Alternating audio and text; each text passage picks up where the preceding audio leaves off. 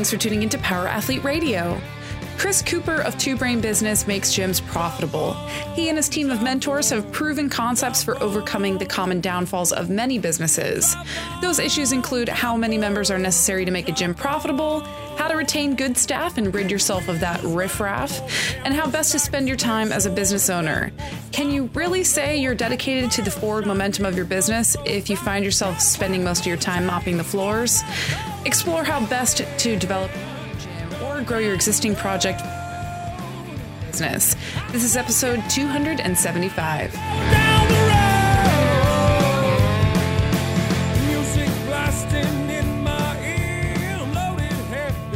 Tex, Oi, do you know what time it is? it's Power Athlete Power Radio, Athlete Radio time. Mm, time, time. Power Athlete Nation.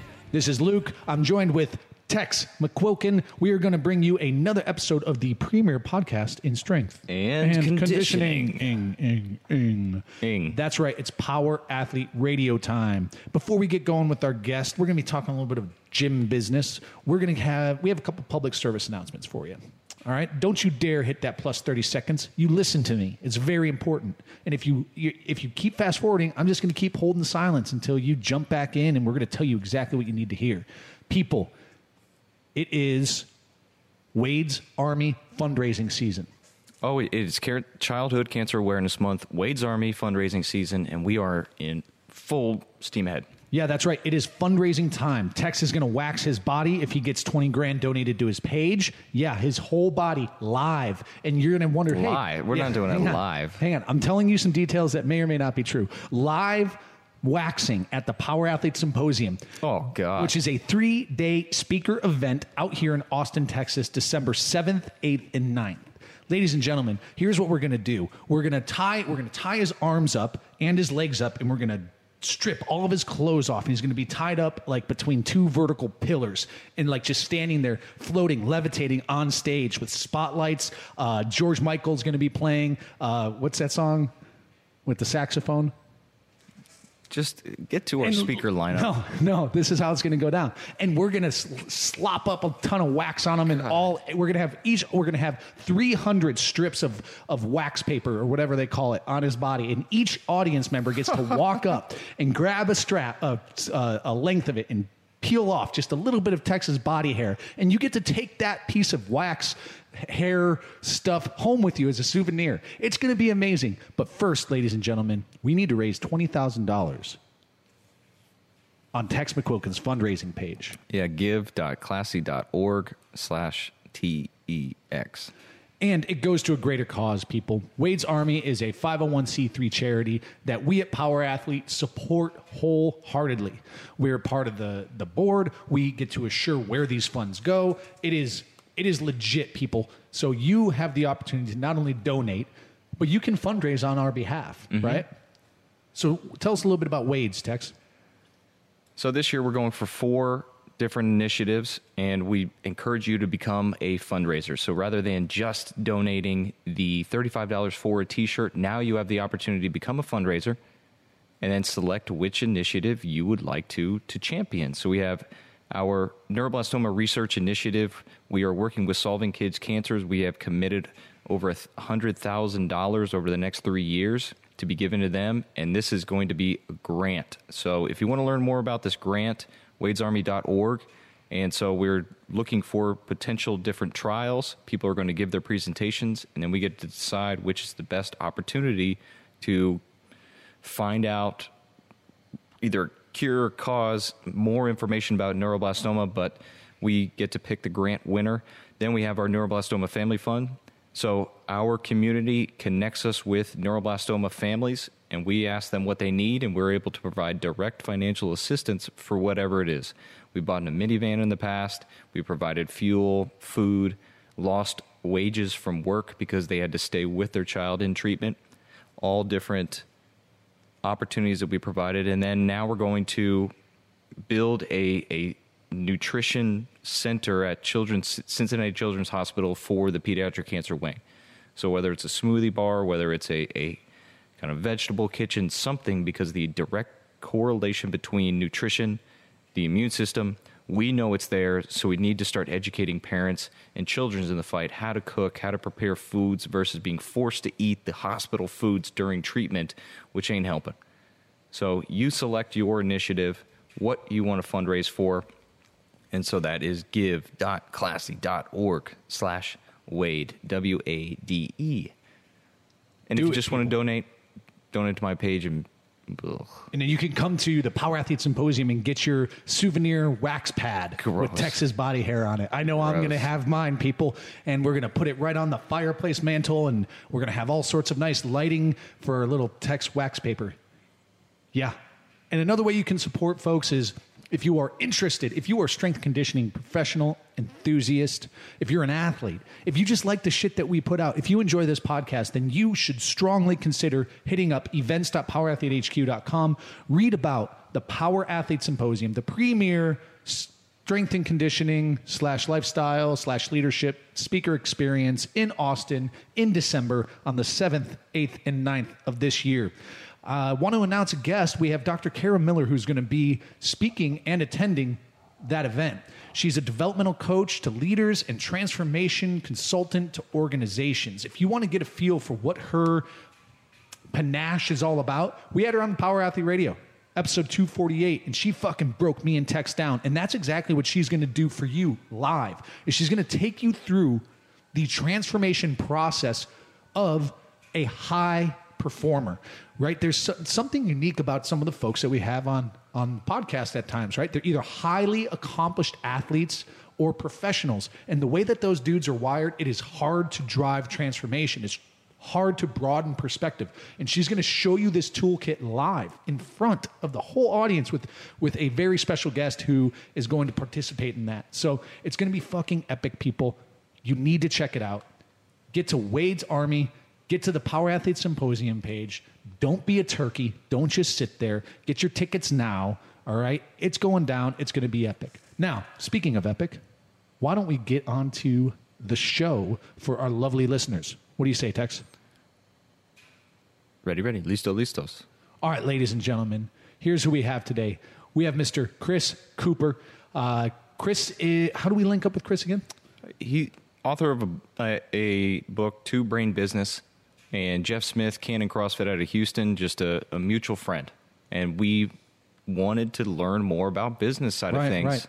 Yeah, ladies and gentlemen, we we offer guidance on training, programming, developing athletes, but alongside that, there is this there is this lane that a lot of gym owners and a lot of coaches are forced to drive in, which is this business administration, right? Running a business.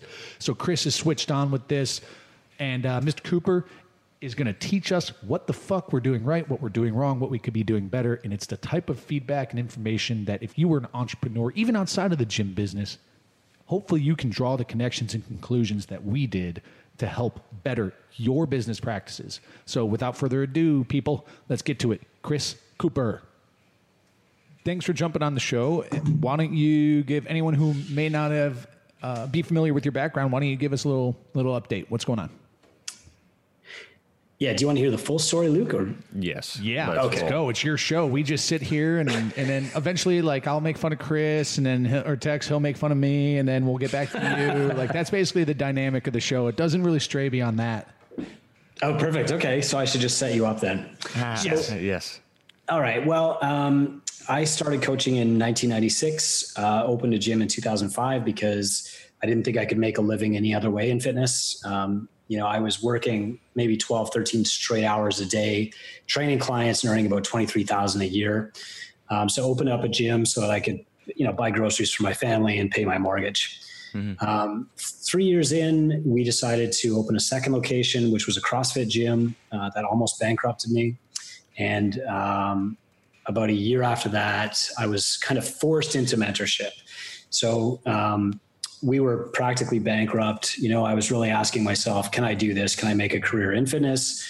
And a friend of mine said, like, there's this local mentor. He's taking five local business owners. Uh, I can get you in. So I wrote this guy a check for 500 bucks that should have bounced, and I justified it by writing down everything that he told me on a blog called don'tbuyads.com. Um, after about three years of daily blogging on that site, as I kind of learned and like unfucked my gym, Uh, can I say that on this show? Totally. Oh yeah. Fuck yeah. Okay, sorry. Okay. Um, I got invited to speak at this this uh, seminar down in Fort Lauderdale. You know, and maybe 120 people were reading the blog a day. You know, with gusts up to like 300 at that point. Uh, CrossFit HQ was starting to publish this stuff, but like I was still saying I'm failing, I'm struggling a lot. So they weren't they weren't super jacked about it at that point. And then um, I decided I was going to go down and do this seminar. Ben Bergeron was also doing the seminar. Uh, Forrest Walden from Iron Tribe was doing the seminar. I knew that they would show up with like playbooks and professional looking materials that I really couldn't afford to make. So instead of, you know, taking my top 10 blog articles, shipping them to Kinko's and printing them off, or printing them off my, my local printer and then carrying them all the way to Florida, I found out that it'd be cheaper to self publish a book and have those things ship for about four bucks a copy. And um, so I, I took like the top 20 blog posts from Don't Buy Ads, turned that into a book called Two Brain Business. And that's the best selling fitness business book of all time. Yeah, that's, that's great. But let's let's get into it. What are were some of those bullet points from the the blog posts that were so revolutionary that people weren't doing or picking up on intuitively?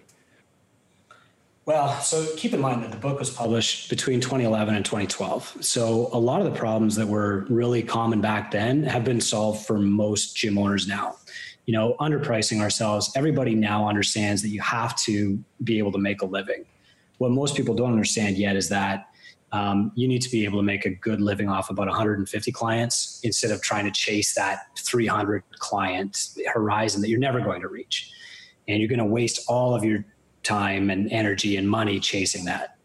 Um, there were a couple of other things too. Like I was offering discounts, like every everywhere you looked. Um, I was working about 15 hours a day in my business instead of on my business. I was doing every job myself. You know, I was cleaning the floors, which meant that I didn't have any time or energy to do the stuff that would actually move the needle. Um, you know, I was really worried about how do I get the next five members instead of how do I keep this very important member around. And I, I, I blew through some amazing members before I figured that out. Um, I didn't understand how to actually motivate staff and how to keep them long term. So I wasted about $170,000 hiring and firing staff because I didn't tell them what to do very well, you know. So every mistake in the book is in Two Brain Business, the original, and then Two Brain Business 2.0 was more of the flip side of that. Like, here's what to do step by step. And that that book is really growing in popularity. Um, CrossFit HQ actually pushes it a lot. Um, yeah. So. Yeah, and I, you know, I have friends that are. I, I call it a life cycle. They're early in the life cycle of their their CrossFit journey, right? And that goes yeah. from being a CrossFit gym member, you know, getting a new Fran PR, then mm-hmm apprentice coaching, then opening a gym, and you got it all fucking figured out, right? And you know, it's just it's funny because you're it's just you're so young. Like you know, I, I, I try to point and drive the discussion to certain things that you've brought up that are just like common, fit, like lessons learned, right? Common lessons learned by the new gym owner. Um, yeah. But with that said, have you found that some of this stuff maps outside of the gym space as well? I mean, it's all it is is a small boutique business, right? And uh, it's client, it's I guess service as a product and client based. So fuck, man, it could even work for a barbershop, right? I mean, some of these principles. Yeah, I mean, you know, when we founded twobrainbusiness.com in 2016, we were, you know, very focused on the gym industry because that's what we knew. But what's happened over the last two years is people have started emailing and saying, I'm an attorney. I invested in this gym. I saw what happened with the gym, and my practice isn't making any money. You know, if I had known this 20 years ago, I'd be retired by now. Um, that started happening uh, within the last 12 months. And last week, you know, we signed up. Um, there was a tire store from Houston and a chocolatier from New Jersey. And the exact same principles apply you know? And i think like what we're really doing is we're taking all these big ideas that you're reading about in all these books and just breaking it down into a step-by-step process you know? And that's what's appealing to them. Nice. We got any questions for them tex? Yes we do. So a lot of our our coaches in our block one network they are business owners small gym nice. owners. And so i asked them for some questions to help kind of guide this conversation. And first one, as you mentioned, one of the blog posts that you had in your original book, and Carl Case asks, "What is an intelligent way for a gym owner to go about setting their prices for their memberships?" Yeah. Hey, Carl. So there's a couple of different factors here. The first thing that we need to do is we need to assume that you're going to have to make a living off about 150 people. Okay. So this is like an anthropological number called Dunbar's number, blah, blah, blah. We don't need to get into the boring part there. If you wind up getting 220 members, beautiful. But you want to start by saying, here's what I need to have a good life as an entrepreneur. I need to make $100,000 a year I need to own my home. I need to have two or three acres to like make a hockey rink for my kids. And then you say, if I'm going to do this with 150 members, who are those members? What do they want? So I know like, okay, 60% of those members are going to want group fitness training. 20% are going to want something a little bit more, maybe one on one, maybe some nutrition coaching. And 20% of those people are just going to kind of be transient you know they're going to rotate every year. So i'm going to assume an 80% retention rate. And um, we don't want to get into a, a math lecture here. But from there you have to say okay so i've got 150 clients.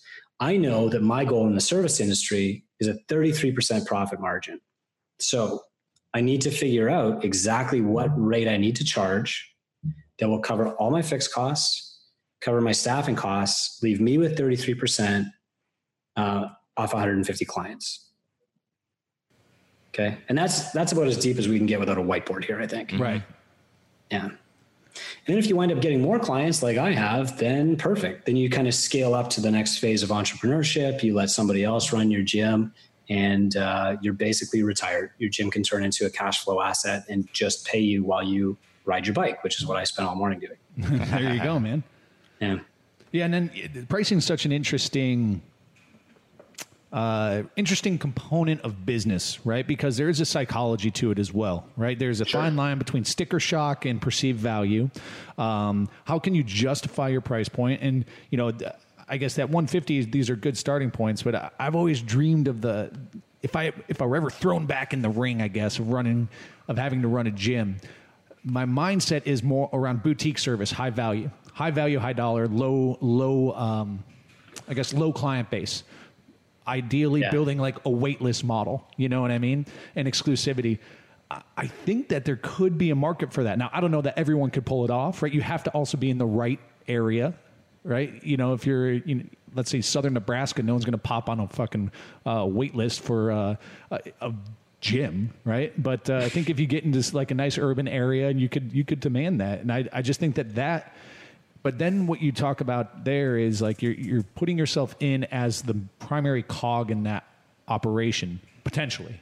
Yeah. Right. So now it, it doesn't become something that you can sell off. It becomes more of a lifestyle project where you get to have a small population of people that you and if you, let's say you have a wait list and you're I guess uh, qualified enough, or you know, you sell the product well enough to that you get a wait list. You can build the community that you want to be a part of. Because I feel like what happens in this industry is people just get people into their gym that burn them fucking out. They, you know, some of your clients burn you out and you're you're not at that you haven't done the calculation, maybe you're not priced correctly or maybe you're just over your your gym is too much. You've taken off more than you can chew in terms of the cost base, variable and fixed. But now you got to fucking put up with, you know, Jimmy asshole 5 days a week who happens to be mm-hmm. like one of your most frequent members, but he's just a fucking vampire of energy, right? So now yeah. So it's like th- that balance, I think, uh, is what we see a lot of people burn out with, right? We have folks come to the ranch and they look at this, what we have here, and you know, it's it's our studio space. It's not we, we don't have members, but they'll ask like, oh, what's your you know how many you know how many cla-? No, no, we don't do any of that. We don't have we have no classes. We have no members. Private gym. And they're like, man, you're living the dream. Yeah, owning a gym with no members, right? Like, but like, there's folks. Who, there's folks who like who just are struggling with that membership base. But uh, you know, I don't know if that's as much a business problem as it is a culture problem, right? It might be. It, it might also be a mindset problem, Luke. Like, um, you know, most of us when we open our business, like we're terrified. Everything it depends on success, and so that the overriding emotion behind our business in the founder phase is is fear. So we're willing to put up with a lot of shit you know, we're willing to take one bad client. You know, we're willing to like walk with one little pebble in our shoe. And then over time, we kind of become accustomed to that pebble and our we start to limp a little bit and that becomes our normal gait. And then when you're trying to go fast, uh, before you know it, you know, you, like you need a full hip replacement before your business can really take off. And you know, some of the best surgeons in the fitness business work with me at Two Brain but if we have to get rid of a client who's on a discounted rate, they're a pain in your ass and they've been with you for 10 years, that's painful. Yeah, if we have to get if we have to filter at intake and keep the bad clients out right at the door, that's pretty easy. That's just taking the pebble out of your shoe, you know? So, um, you know, Brian Strump is a great example. He's a mentor with us this guy is charging over a thousand dollars a month for some of his memberships at CrossFit Steel Creek. He's in Charlotte. There are 12 other CrossFit gyms and 20 similar gyms charging about 90 bucks a month. Why is that? Because Brian doesn't focus on that bottom 20% who are going to be transient anyway. He focuses on only the people who are willing to pay eight or 900 bucks a month. There you go. Price tolerance, Tex. I'm learning. Um, you talked yeah. about a founder phase, Chris. What other phases? I guess can you walk us through the phase? Like Luke talked about the life cycle uh, that his friends are working through. Can you talk about mm-hmm. the phases that you've witnessed in your experience? Yeah, thanks. Uh, so, um, in our experience, and you know, I've been mentoring for uh, about seven years now, and worked with over two thousand entrepreneurs. And in general, as I look through our data and our discussions, we found there are four phases to entrepreneurship. So there's the founder phase where you're just trying to break even, you're working 60 to 70 hours a week, you're doing everything by yourself. There's the farmer phase where you're trying to kind of diversify, uh, trying to add some staff who can make like a meaningful career, trying to get down to about 40 hours a week. And then there's the tinker phase, which is your business runs itself. It's a cash flow asset. You can spend your time coaching if you want to, or you can ride your bike like I do. Mm-hmm. And then finally, there's the thief phase where uh, basically, you know, you've got multiple assets and you're just connecting businesses and um, donating your money. yeah. Yeah.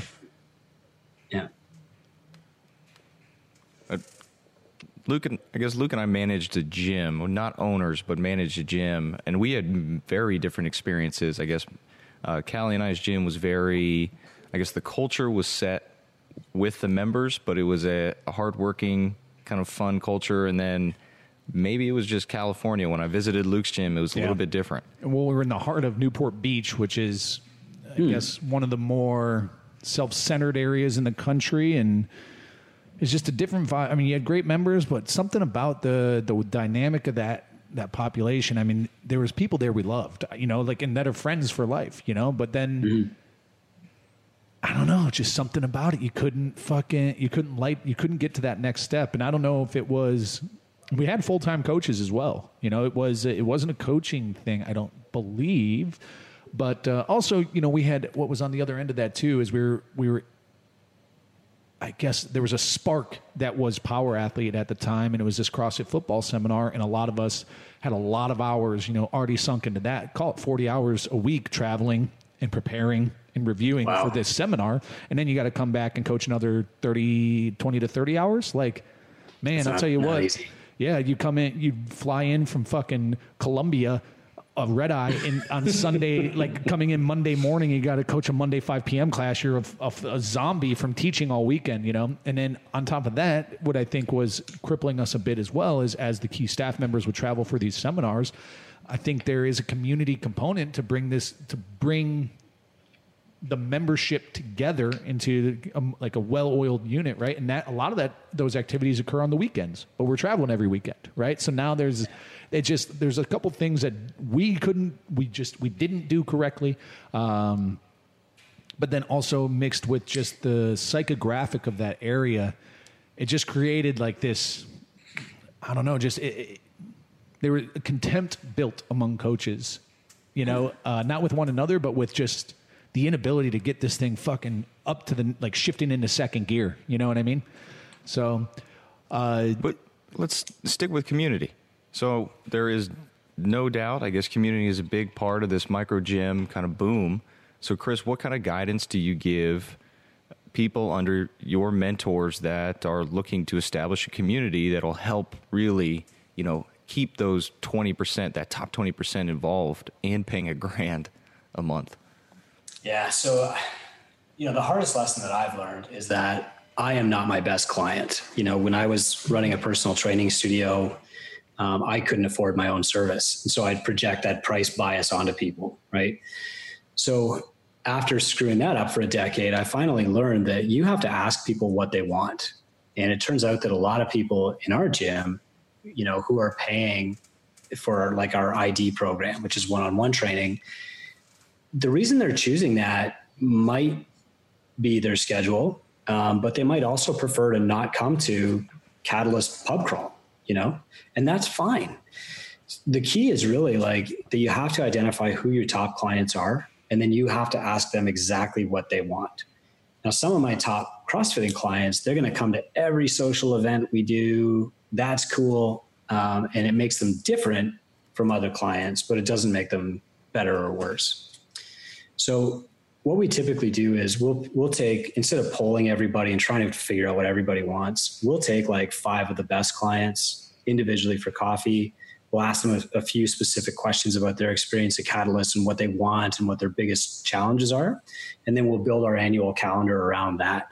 You know, if if people at my gym say, "By the way, I hate doing the CrossFit Open," then we'll stop doing the CrossFit Open. But it's a lot easier to sell a service that people are asking for than to try and figure out, you know, where what I want to sell is going to match what they're going to buy. I guess, man, I'm trying to think back in my my general management career of a CrossFit gym, and if we ever had those discussions, it was more like, "Listen, motherfucker, you're going to get what I give you because I know better than you." I mean, a lot because a lot of the discussions we would have would be with regard to program, like when people would question the programming, and I guess um, which is indicative of perhaps a, a larger issue at grant at, at hand, right? Mm-hmm. But uh, yeah, we never, very rarely would we sit down, and, it, and, most of it would be like, what do you want out of the training versus what do you want out of the experience, right? And yeah, might as well fucking ask. That's a big part of it. I mean, the other thing too is um, a lot of us early on fell into this trap of how many people can I get in a group class? And then around us would sprout up all these other little micro gyms, and they'd be selling group classes too.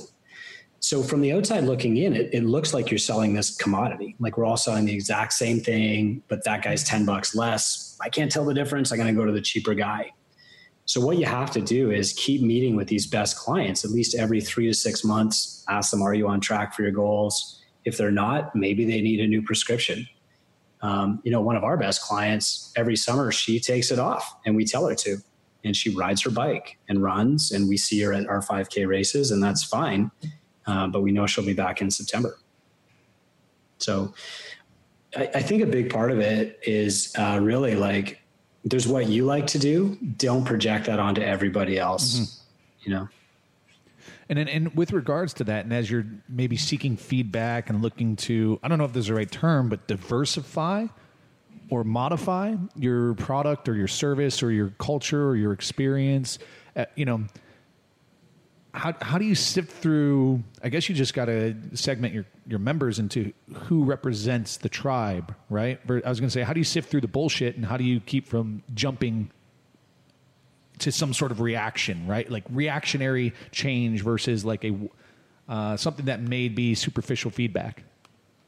So when I opened my second gym, I thought I want to build a place where all my powerlifting friends can come and train, and they're going to be my best clients, and they're going to pay whatever I want because they're my friends, and they're going to be respectful. And they all turned out to be assholes, and they all wanted a deal, and they left a big mess, and they caused all kinds of problems but that's what I liked. So it was very painful to get rid of them. And then finally, when I figured out that my best clients were these amazing women who wanted to lose weight, I said, okay, well, I should be focusing my service on how to help women lose weight, you know? And that's really where I started getting uh, a lot more successful. And it was the same with CrossFit. Like I was reading Mark Twight, you know, and I was like, oh, we're all going to do fucking CrossFit football. That's going to be our programming. And it, I loved it. And my coaches loved it. And my members were like, who's Mark Twight? And what is, why am I a football player now? you know? Yeah. so, so as you, as you went through and created the value, the value bit for your members, how did you determine that those gals were your, were your best members?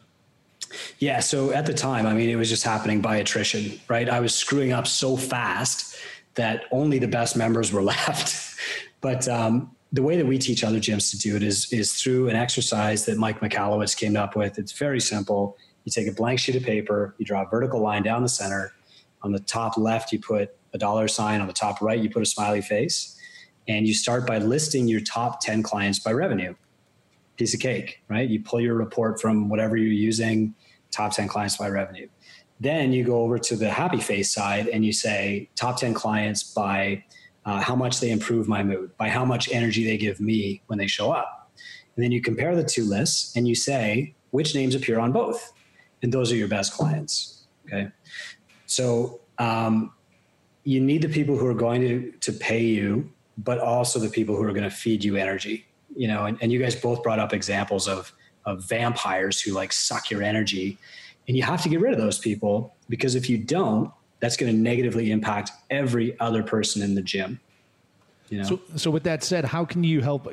I know there's coaches listening right now or small business owners who are like, but fuck, man, that's, you know, that's revenue. That's dollars in my pocket. Right. So how, how, um, how would you talk someone through that? Yeah. So um, I use an example of, of a woman, I'm going to call her Violet. Um, Violet was a client who struggled with depression. And even at that time, I was really interested in how the brain responds to exercise. And um, so I knew that I could help Violet. She would come in once a week. She was a personal training client, so she was paying two or three times as much as the average person.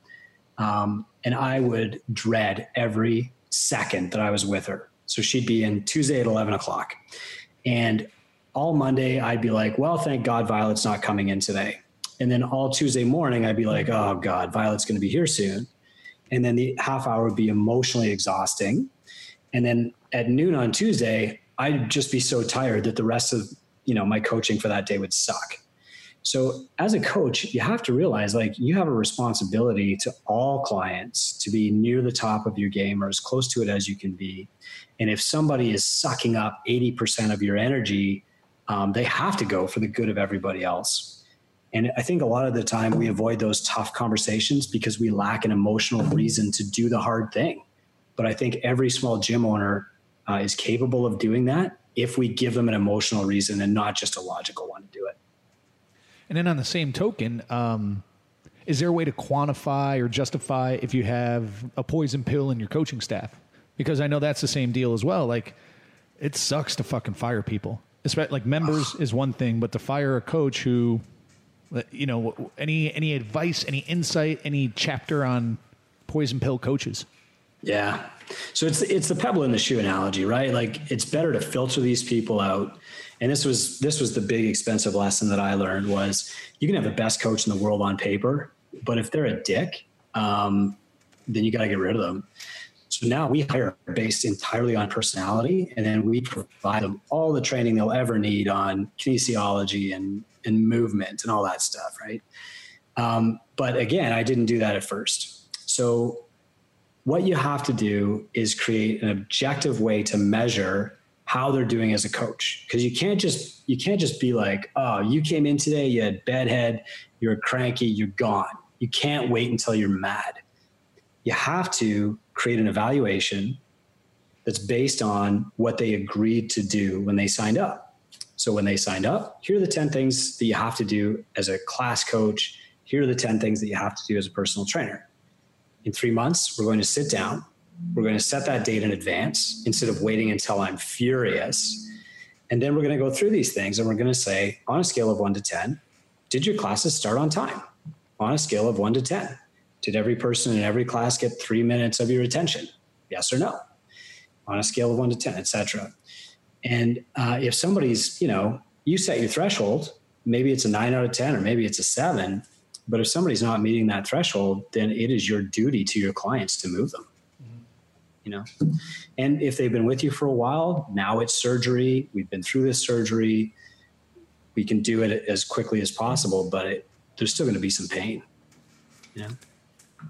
Any experience with the reverse? So let's say a very motivated general manager or head coach, whatever you want to call that position, but then the owner starts to take away from the potential culture or experience. Say they are, you know, giving those buddy memberships away and the GM's trying to manage the, you know, manage the business as a business, but then the owner is Treating it as like the boys' club. yeah. So how do you any oh, experience talking up versus being the owner, kind of communicating down to your staff?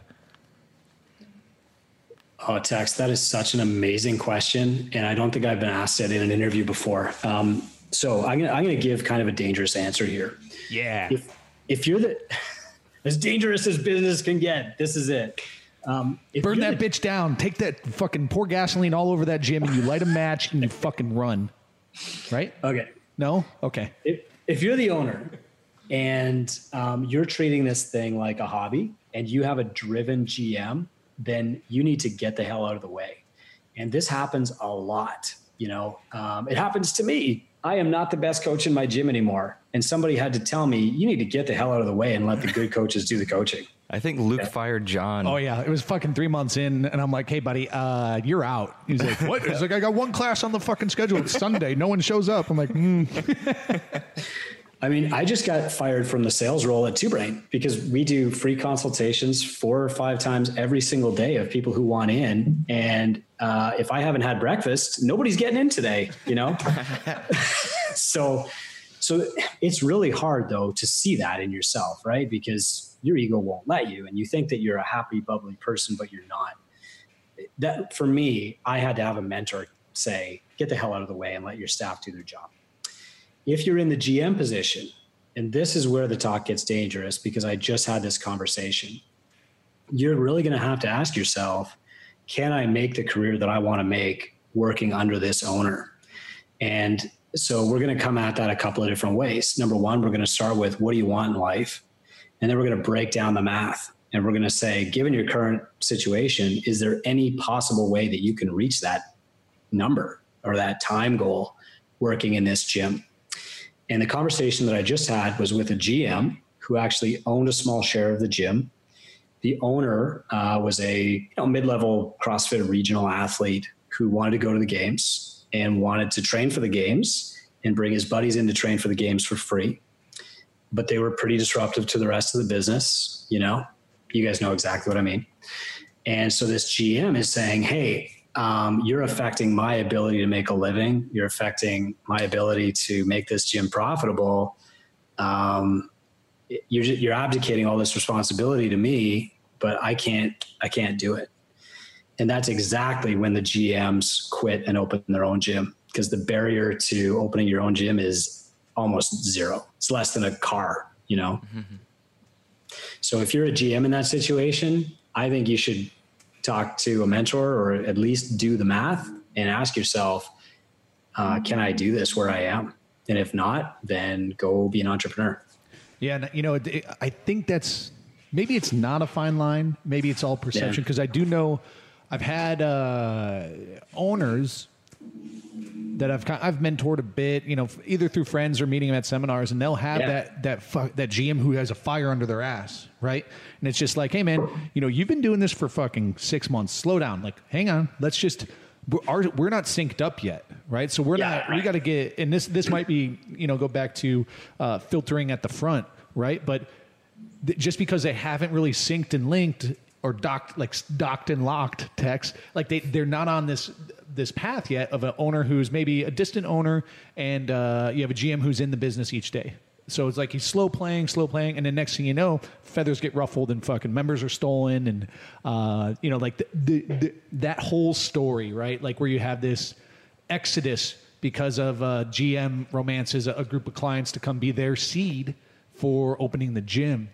And I'm Yeah. curious, like, I, I mean, there, so that's advice to um, what I'm trying to get to is get to advice to maybe general managers who think they've been do, they have this fucking utopian vision, like, and they have an owner who's stifling them.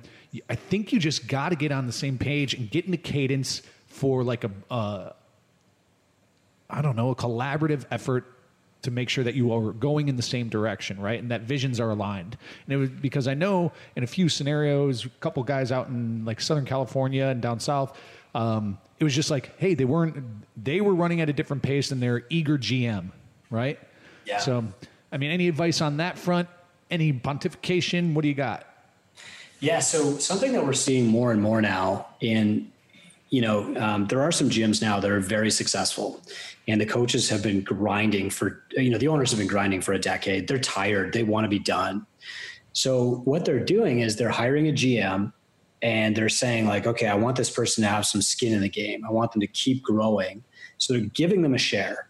So the owner has taken a decade of pain and missing kids' baseball games and fighting with their wife to create this this business that's effective. And then they're taking 10% of that and giving it to the to the GM and then it doesn't work. It never works. And they're saying well why? Like this guy's a shareholder. He owns part of my company. And holy shit he's screwing it up. And now I got to get sucked back in there.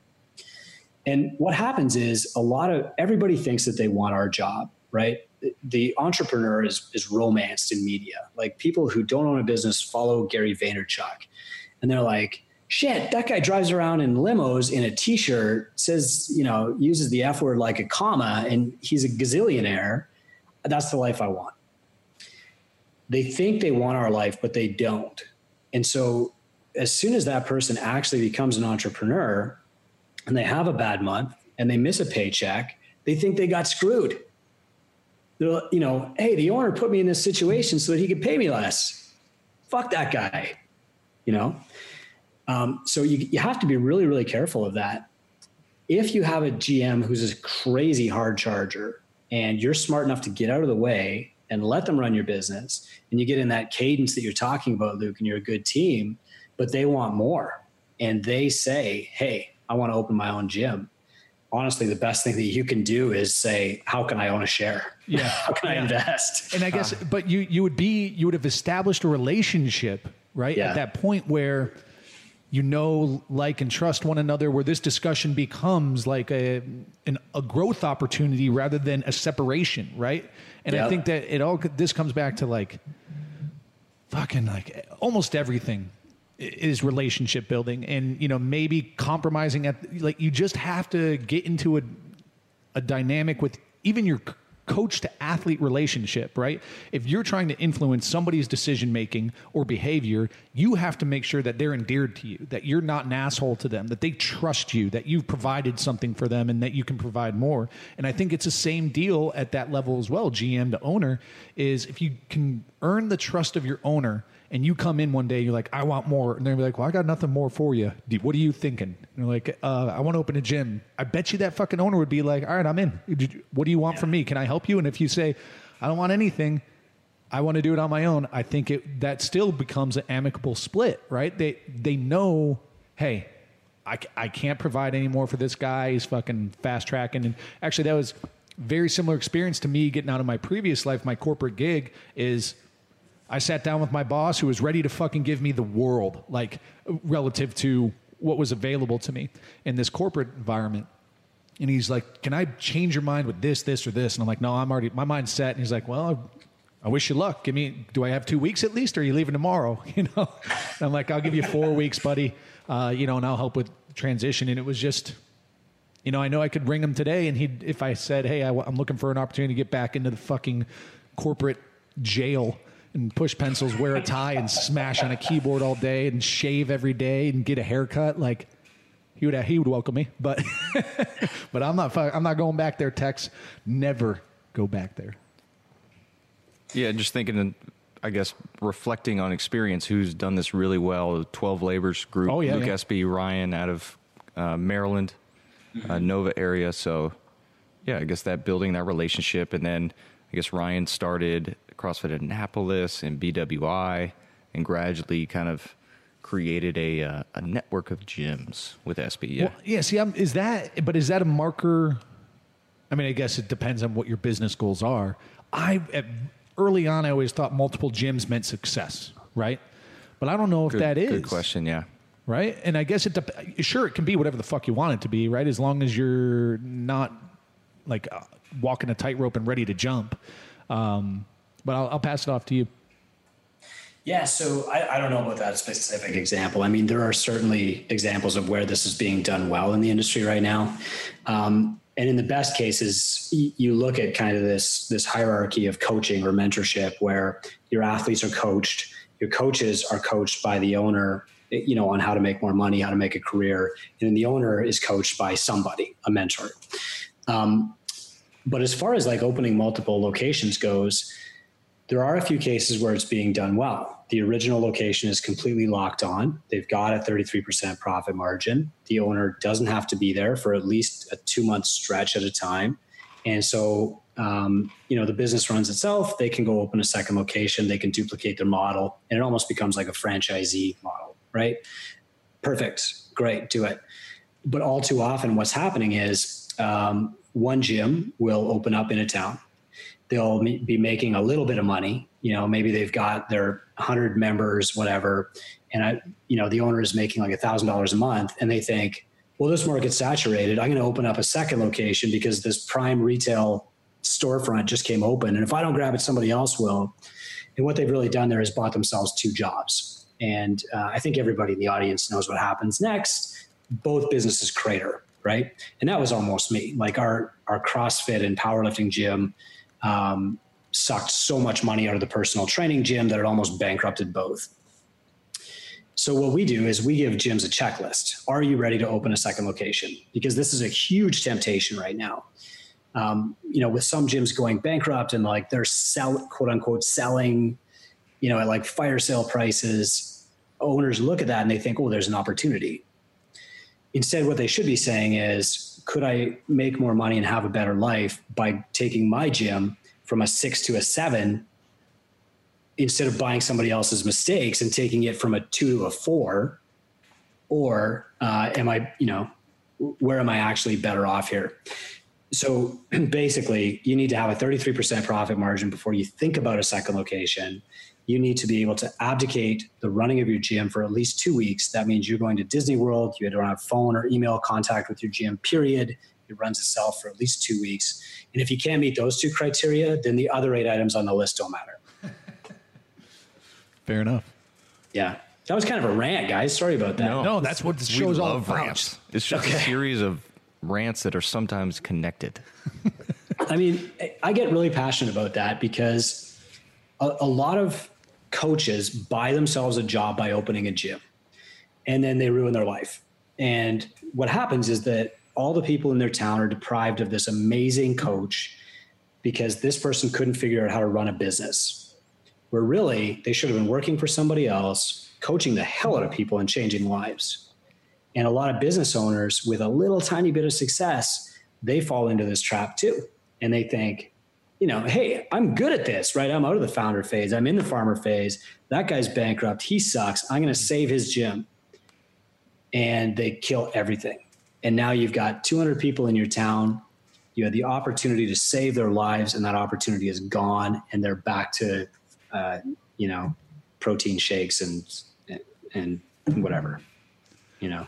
So along along that lines of owners possibly biting off more they can chew, spreading too thin, and things crumbling underneath them. Another cause that I've run into on the seminar circuit and personally for gyms really either going under or really fucking having to hit a reset is yeah. Uh, a, a, a trainer or a manager's stealing right? Just wow. someone feels entitled to it and they steal and right from under your nose, and maybe you're just a trusting fucking individual. Like clients or cash? Uh, no cash. Ooh. Yeah, like rerouting payments, rerouting cash, um, cash shit like that. Cash memberships. And I know this this comes down to like also filtering on the front end or creating an environment where someone feels as if they're flourishing and growing versus creating the perceived need to steal. And some people are just fucking asshole criminals, right?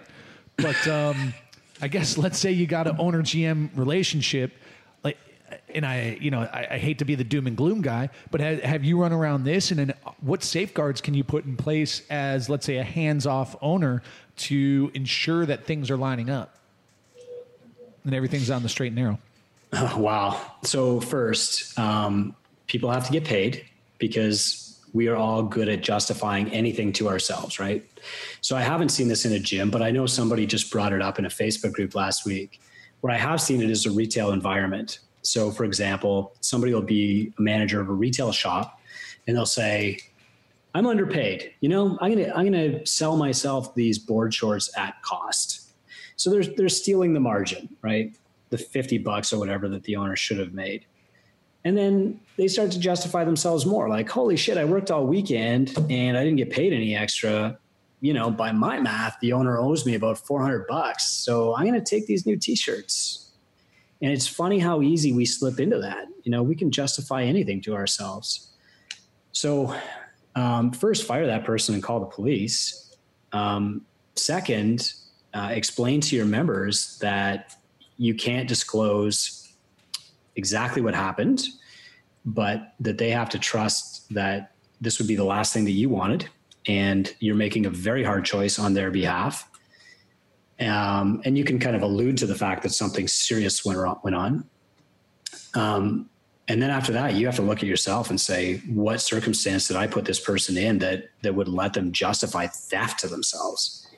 You know, was I starving their family, and is that why they stole the bread? That's what you have to ask.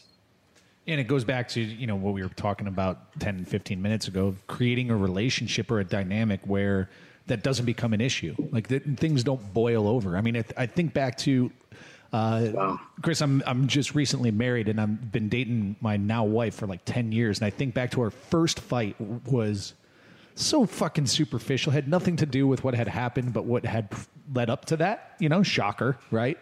And uh, like we made this fucking pinky swear and pact over over after we made up. I'm like, we cannot let anything boil over. Like if you're pissed off because I've waited too long to unload the fucking dishwasher, don't bury it. Just bitch at me right away. It's gonna feel good. It's feel great. Like I promise you, the things I'm doing to bother you are not on purpose. It's because I'm an idiot. Like I'm a dumb caveman. You know what I mean? So, uh, and it, I think it's worked out well. You know, here we are and she fucking she'll let you know if you're loading the dishwasher wrong. I loaded the dishwasher wrong. So uh, yeah, I just got back from my honeymoon and Tex was watching the dogs in the house and like the first thing she says, she comes home and is like cleaning up and poor fucking Tex like these dogs are so emo and probably don't listen to him and like uh, you know he's picked us up from the airport at midnight. We got four hours, five hours of sleep. And Tex walk, we talk, walk in the next morning after training. She's like, Tex, you can't load the dishwasher and stack two fucking bowls on top of one another. And I'm like, whoa, whoa, hang on, it's not me. Like you can talk to me like that. This guy just did us a huge favor and kept our dogs alive, which isn't that big of an accomplishment, but you did it, and we're very thankful. With dirty balls, yeah. I mean, nine out of ten. Nice. So let's get back to some questions from our Block One coaches. So we got Ryan McDowell.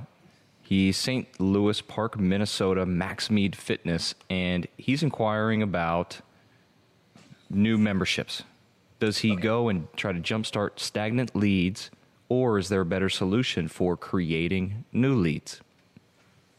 Yeah, so I mean, we have specific mentors for marketing at Two Brain, and these guys are amazing with Facebook ads. So they love Facebook ads, right? I suck at Facebook ads, but I really like writing. And so I tend to focus more on converting people who have indicated interest. And I really think this is the low hanging fruit for most gyms. Like, you know, most gyms are thinking, how can I target women aged 20 to 45 who have a disposable income and live within 10 miles of me on Facebook? What they should be thinking is, hey, I got this list of a thousand people who at one time said they were interested in my service. Like that to me seems like an easier win.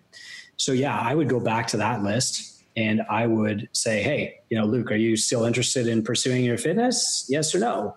And uh, if they get back to me, now I've got a conversation. I can start coaching them to signing up.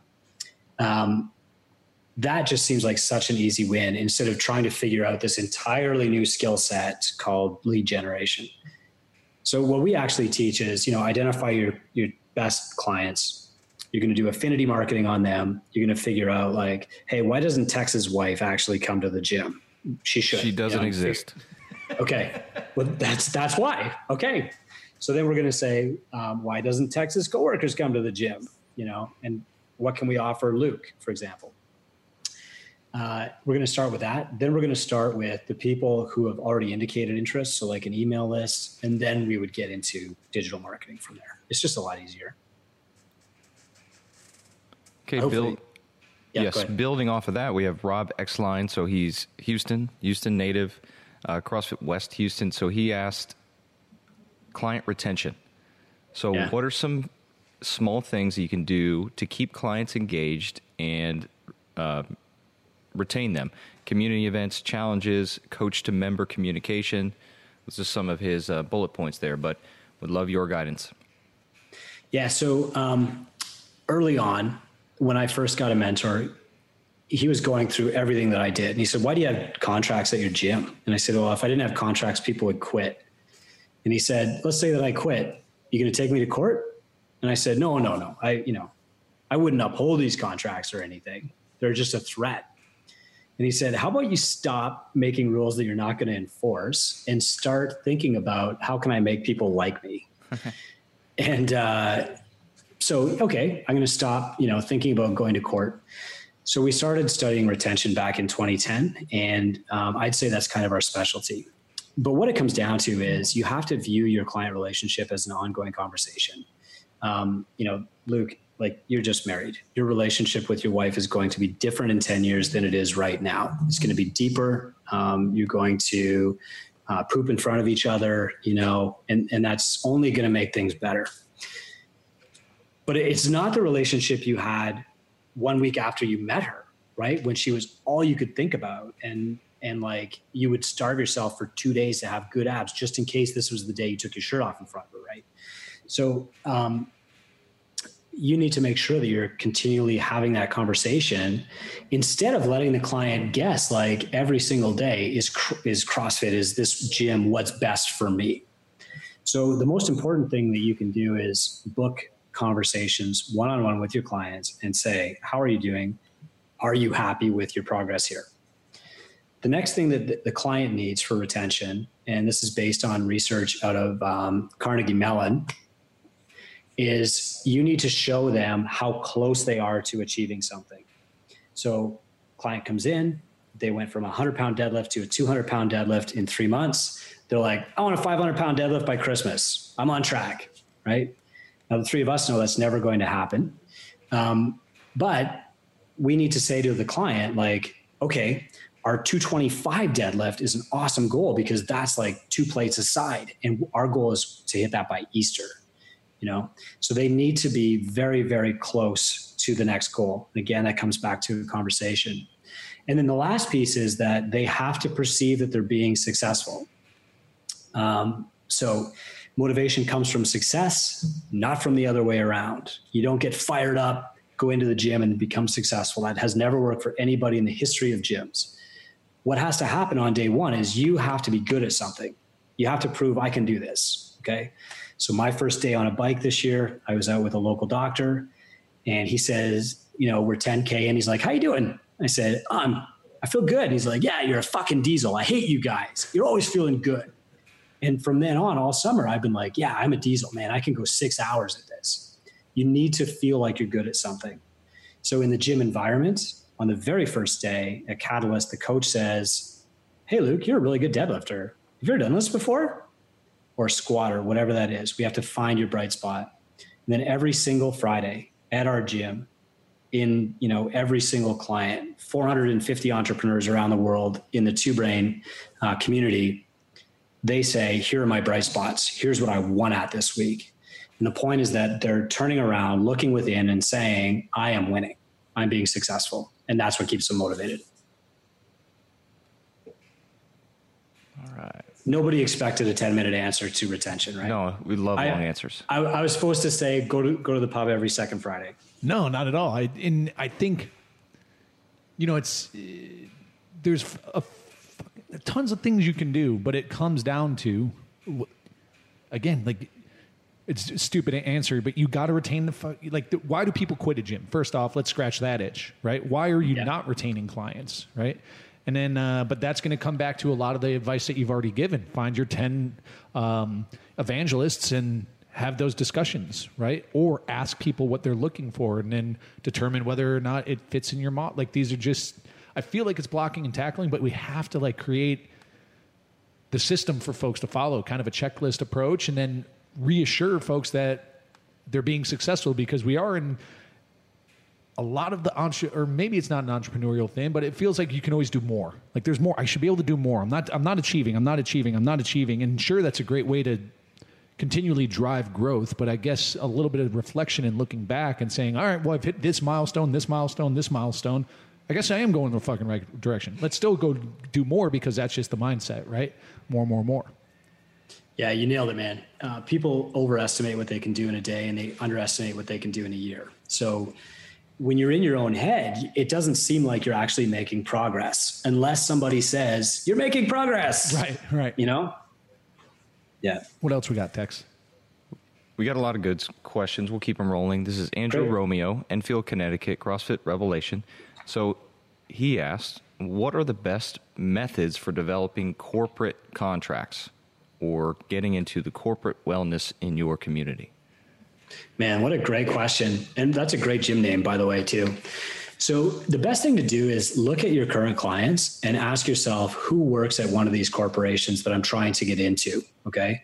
And then you bring that client in and you say, Andrew, you know, are you uh, are you having a good time? Are you making progress towards your goals? All right. And Andrew says, Yeah, you know, I'm doing pretty well. And you say, That's fantastic. Um, Andrew, as a thank you for being such an amazing client, I know this is a stressful time at work for you. How many people are in your office? Well, there's like 20 other accountants working in the accounts payable department. Okay, well, it's April. I know the tax season is coming up. This must be stressful for you. As a thank you, what I'd love to do is invite everybody in your department over to the gym Thursday night. We're going to bring in a case of beer. We'll bring in a box of the finest boxed wine I can buy. Mm-hmm. And we're going to do a little team building workout just to blow off some stress. Do you think that would help your team? So, what it always comes back to is like knowing what the corporation actually needs, what they want, and knowing how you can serve them. And it's not selling CrossFit. Right. Andrew also asked, what are some success, what are the most successful micro gyms doing different than the average micro gym?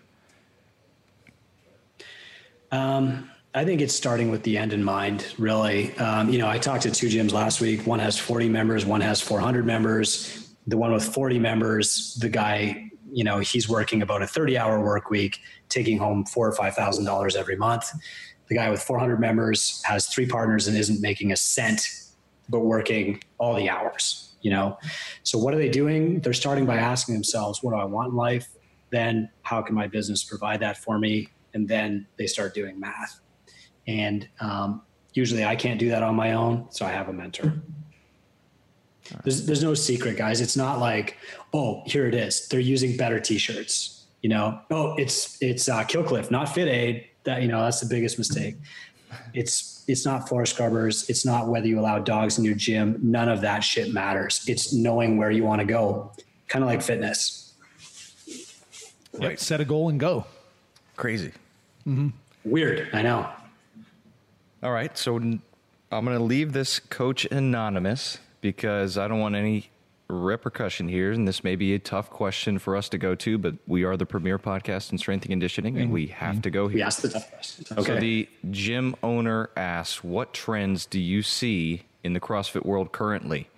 Is it safe to stay with the brand? Should I consider rebranding?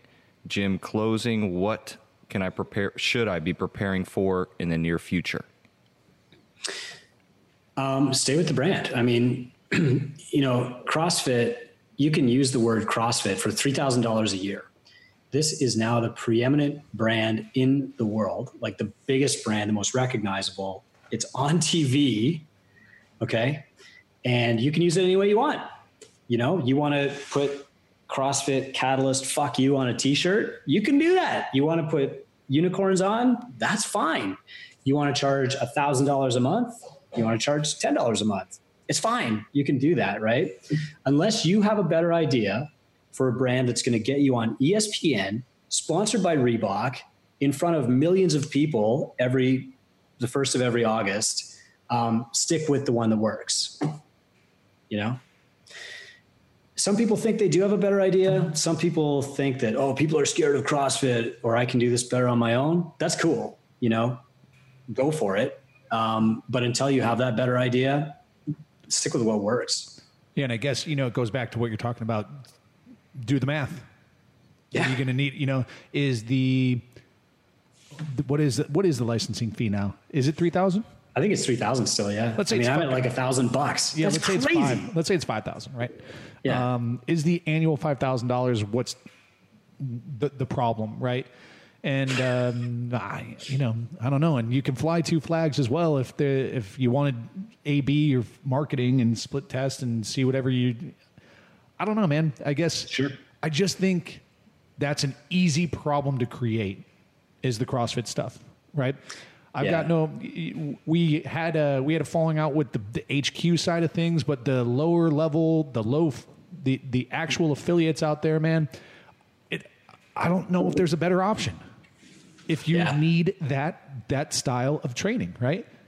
If you want to go into a group class, and you know, I, uh, it's funny, my I wife's sister, I forget what this is ages ago. She's like, man, I'm just trying to meet a guy. I'm like, join a fucking CrossFit gym. You want to, Yeah. I mean, the most, the hottest dating market, the best networking. You need to find a fucking mechanic. Like every CrossFit gym has a mechanic, at least one degree of separation away. Like, dude, it's a micro network that allows you, if you're a new individual in a, a neighborhood or you just recently moved and you're active, it's a great way to fucking network. It's, you know, make sure you find the right gym you, you blend with, but so I, I guess the moral of the story is I'm not fucking bashing CrossFit, um, even though we had our falling out with them. It's just I- I- what could possibly go wrong? Let's think worst case scenario. You're a CrossFit gym, right?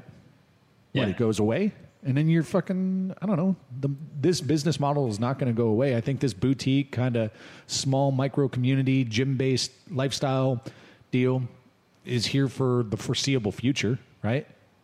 Yeah, there's there is there was a trend toward de-affiliation maybe around a year ago. Um, but you know, quickly what happened with these guys, and I won't tell you where I got the statistics, is six months later they were all out of business anyway, because they weren't running a good business. You know, in a couple of rare cases, the owner was a dick and nobody liked them, but they all blamed the brand anyway. So if you come, if you drive past the road, you know, past Catalyst, you're going to see Catalyst Fitness, CrossFit on our gigantic sign.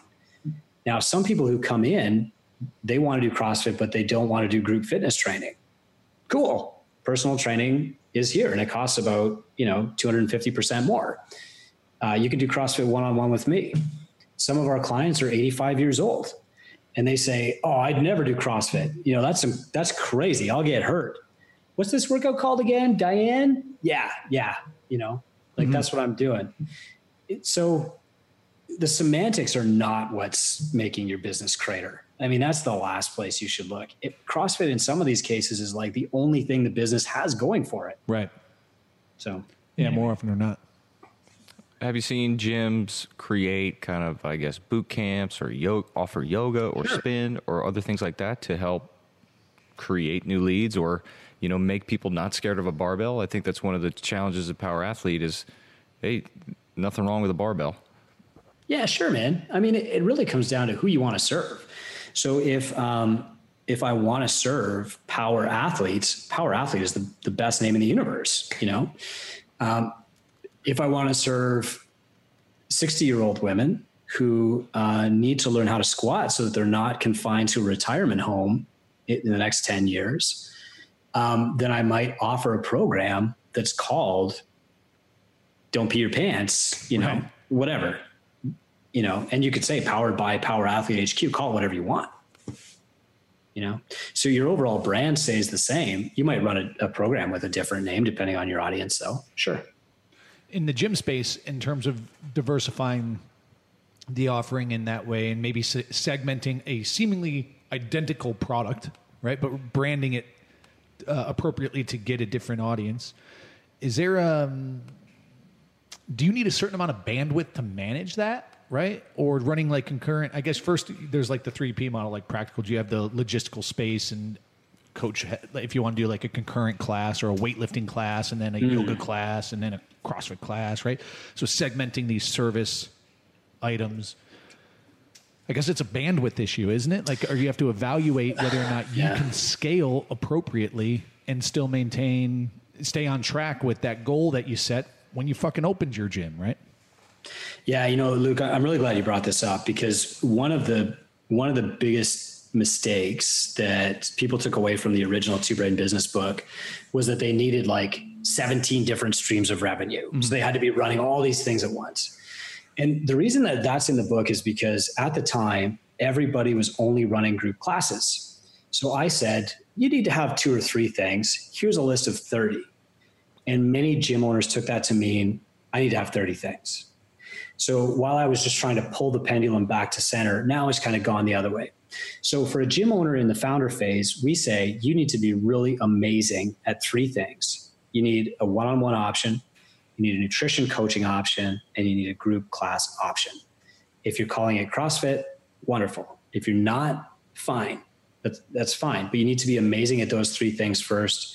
You need to get paying yourself before you add anything else when you get into the farmer phase, now you look at your staff and you say, how do I make a meaningful career for you on this platform that I've created for myself?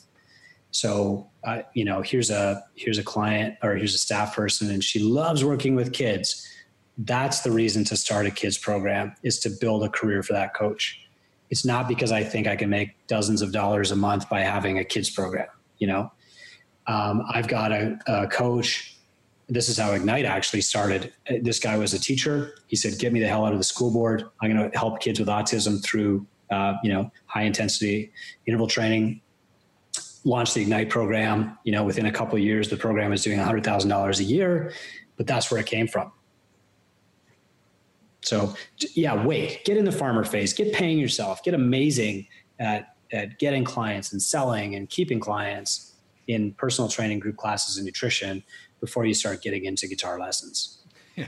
And then how long would you say it should take to determine whether or not those guitar lessons are are going to be a profit profitable or valuable component to your uh, to your bottom line, right? Because even though if you were to evaluate that segment as a individual business unit, there may be residual benefits from offering that at a lower margin, right? It may pad some other area of the business. Yeah, so you know, great example.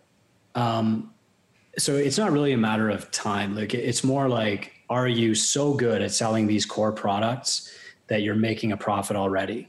If you are, then you're good enough to start selling other products. Um, great example. The best workout tracking app in the world is Strava. It's not in the CrossFit market at all. I don't know if you guys have seen Strava, whatever, but it's it's for cyclists. So I could go on Strava and I could say, "Hey guys, I've got this um, cyclist off-season boot camp starting in October," and I could sign people up for that, knowing that these are actually the, the people that I want. Right? These these guys spend five thousand dollars on a bicycle. They know how to train intensely. They know how to train with a group. Perfect. I want them in my group classes. And so maybe I offer like a bike training program to bring them into my gym and then just show them surprise, you've been doing CrossFit this whole time. right. yeah. But until you're amazing at selling those first three things. Yeah, you you're know- not going to convert any other lead opportunity, right? Exactly. Yeah, exactly. I- I'm going to write that down. You said that way better than I did. Oh, I don't know. I don't even know what I said. It blacked out. Let's let's get back to something you said earlier that really jumped out to me. So Who you- me? Burn the gym down? Burn it down, bitches. No, Chris. Chris said something intelligent. Oh, sorry. It's that's rare. Working. So I believe it was working on the in the gym, not on the business. Working in the business, not on the business. Something along those lines. And one of the things I've loved to grow, uh, talk about with one of our partners, Train Heroic, is they give the coach one of their missions is to give the coach the opportunity to kind of grow their their life. Right, instead of working spreadsheets, makes programming easier, frees you up for more family time. So, Awesome. what are some things, I guess, uh, guidance that you can give that business owner who's working nearly every class? He's doing the mop, he's doing everything. I know Freddie Camacho mop, still mops his own gym at GFY, but that's like his beer time. So we'll give it to him. yeah, but he uh, mops and drinks 12 beers. It's, I mean, you, he Uh, drinks. and great mops while he's strategy. drinking. Block out. You don't remember. um, so, what are things like that that you you were in the struggle, you were in the fight, but now it's just like, hey, man, if I just took one breath, one look at this, to really free yourself up to increase your quality of life. Yeah, so we tell people to calculate their effective hourly rate. You know, what's your time actually worth? And and entrepreneurs, especially in the founder phase, are scared to do this because they're saying, "Well, I'm making about eleven dollars an hour, and minimum wage at McDonald's up the street is about 14, and I don't want to feel like I'm worth less than McDonald's." You know, so they don't do it. But what they need to do is calculate what their time is actually worth right now today, and then say, "What is the cheapest role that I can replace myself in. So, you know, Freddie is a hero. I read his blog, uh, you know, back in like 05. And I want to, I want to say that for me, cleaning the gym was the lowest value use of my time. Yeah, fuck that. I, you know, I could hire somebody for minimum wage to clean Catalyst, and I would buy myself eight hours a week of time that I could use on sales, marketing, developing these new programs, you know. And then you kind of work up the value ladder from there. And, you know, even today, I calculate my effective hourly rate. If if something is going to drive less than about eleven hundred dollars an hour, I don't do it. And it, but it takes a mentor getting on the phone with me every month and saying, "Why are you doing that shit?" You know, So you hear that, people? This podcast generates eleven hundred dollars an hour. That's what they're paying me. Yep. Uh, Luke, anything coming to mind? I got some more here. I just want to formulate. I don't know. Nothing off the top of my head. Well, what are some challenges that you faced uh, besides firing John So way back in your GM Yeah, days? day one I had to fire a trainer. Day twenty fired John. Wow. Wow. Uh, yeah, like I was thrown into the fucking hopper. But hey, I, I'm one of. The, I feel as if I'm one of those individuals that thrives in that environment where if you if you turn up the heat, baby, I'm gonna I'll dance. I'll do whatever I got to do. So That's rare. That's rare. You know, I think there are a lot. baby. I think there are a lot of GMs out there who wouldn't take that step, who wouldn't have the the balls, basically, you know, um, to fire the owner. And uh, I'm lucky that I do have that now. But in the past, when when I've had a GM who would just kind of say, "Okay, Chris. Okay, Chris. Okay, Chris," it actually hurt my business because I was mm-hmm. in the way. Mm-hmm. So I guess reflecting on experience again, uh, Luke walked into an already member filled gym. Yep. But then my mm-hmm. experience was starting from zero. So I guess maybe that was a little bit different. I was able to, I don't know, our community was built from one to two to 10 to 20 to 40 to, and capped at like Sure 60. helps. It wasn't ever big. Mm-hmm. So what advice is, are the principles the same for somebody that's create, starting from scratch as into walking in and attempting to change or hit the ground running with a culture? No, very different. I mean, a lot of the time when you come into the culture and you've been hired to take it to the next level, you have to realize that the people that got you to this level are not the same ones who are going to get you to the next level. And that could be clients, it could be coaches, but you basically have to fix some problems, you know? So, and in some cases, you're looking at surgery.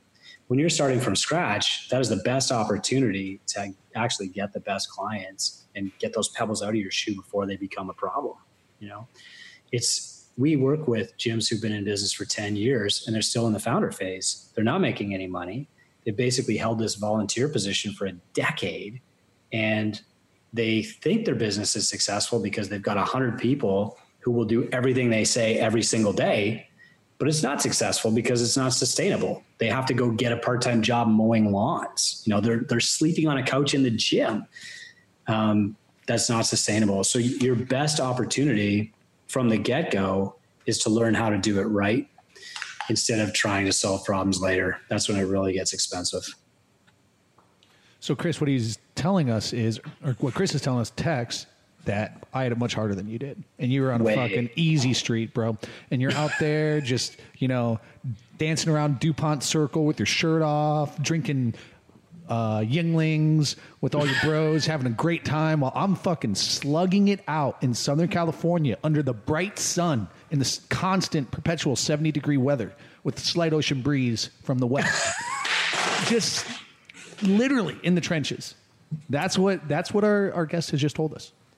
Yeah, let's just say Eric Peterson made life much easier. Who was because one of our rock star clientele, Chris. Never forget, John. Nice. He's he's made a, a great impression on John's John's heart. Yes, for sure. He Glitter uh, bomb. yeah worked worked out, and I guess uh, glitter shorts and yeah supplied Callie with a lot of glitter.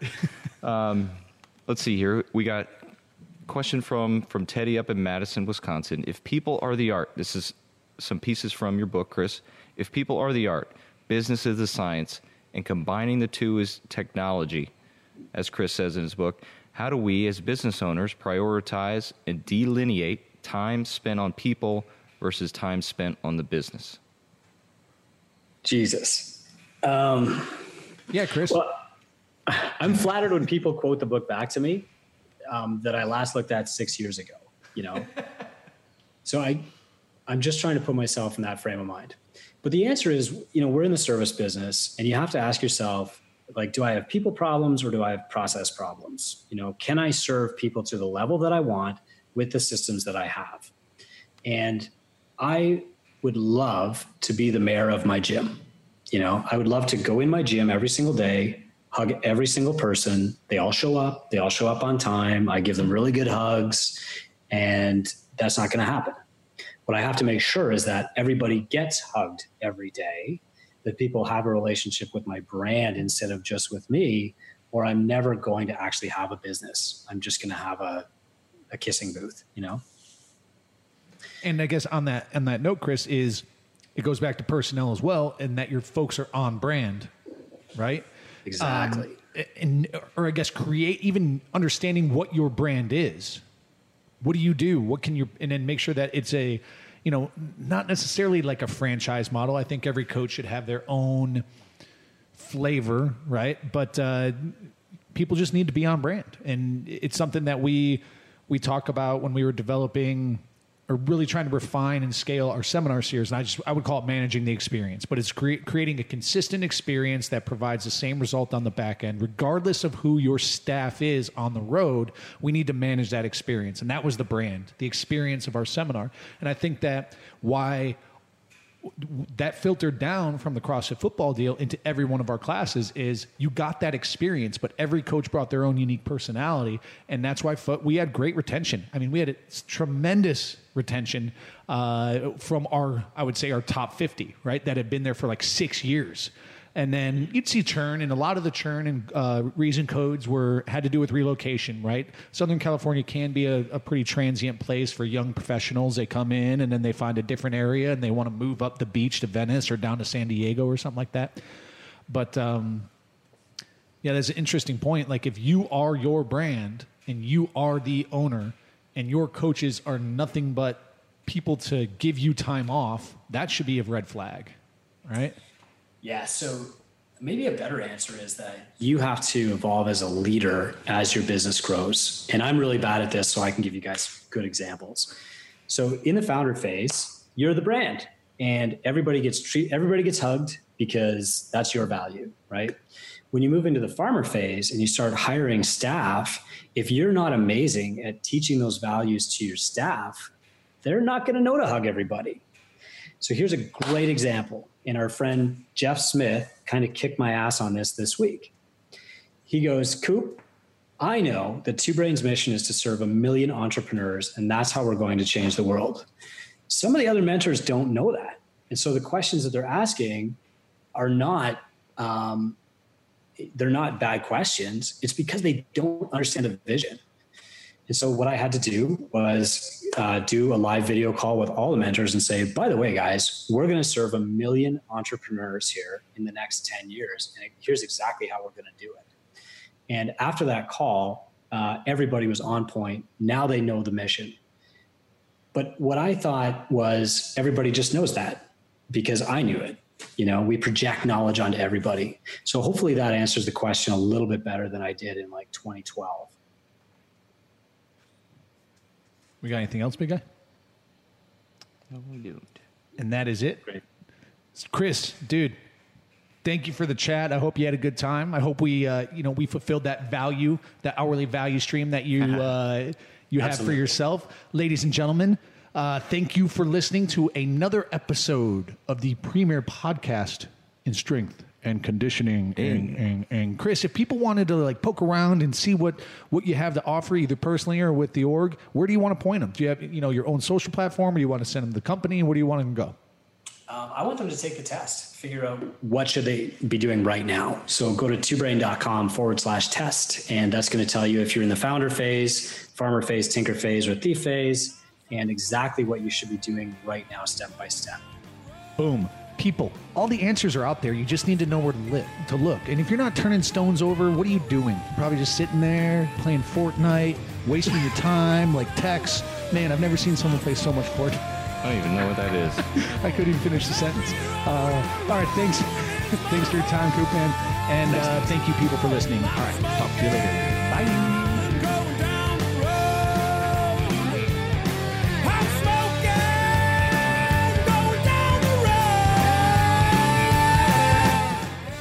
It's time for you to empower your performance. Chris Cooper wants you to take a test. Go to twobrain.com backslash test to find out which of the following category you fall into founder, farmer, tinker, or thief. You can also find his book on Amazon. Simply search the title Two Brain Business. And now for another installment of why you should attend the Power Athlete Symposium on December 7th, 8th, and 9th in Austin, Texas.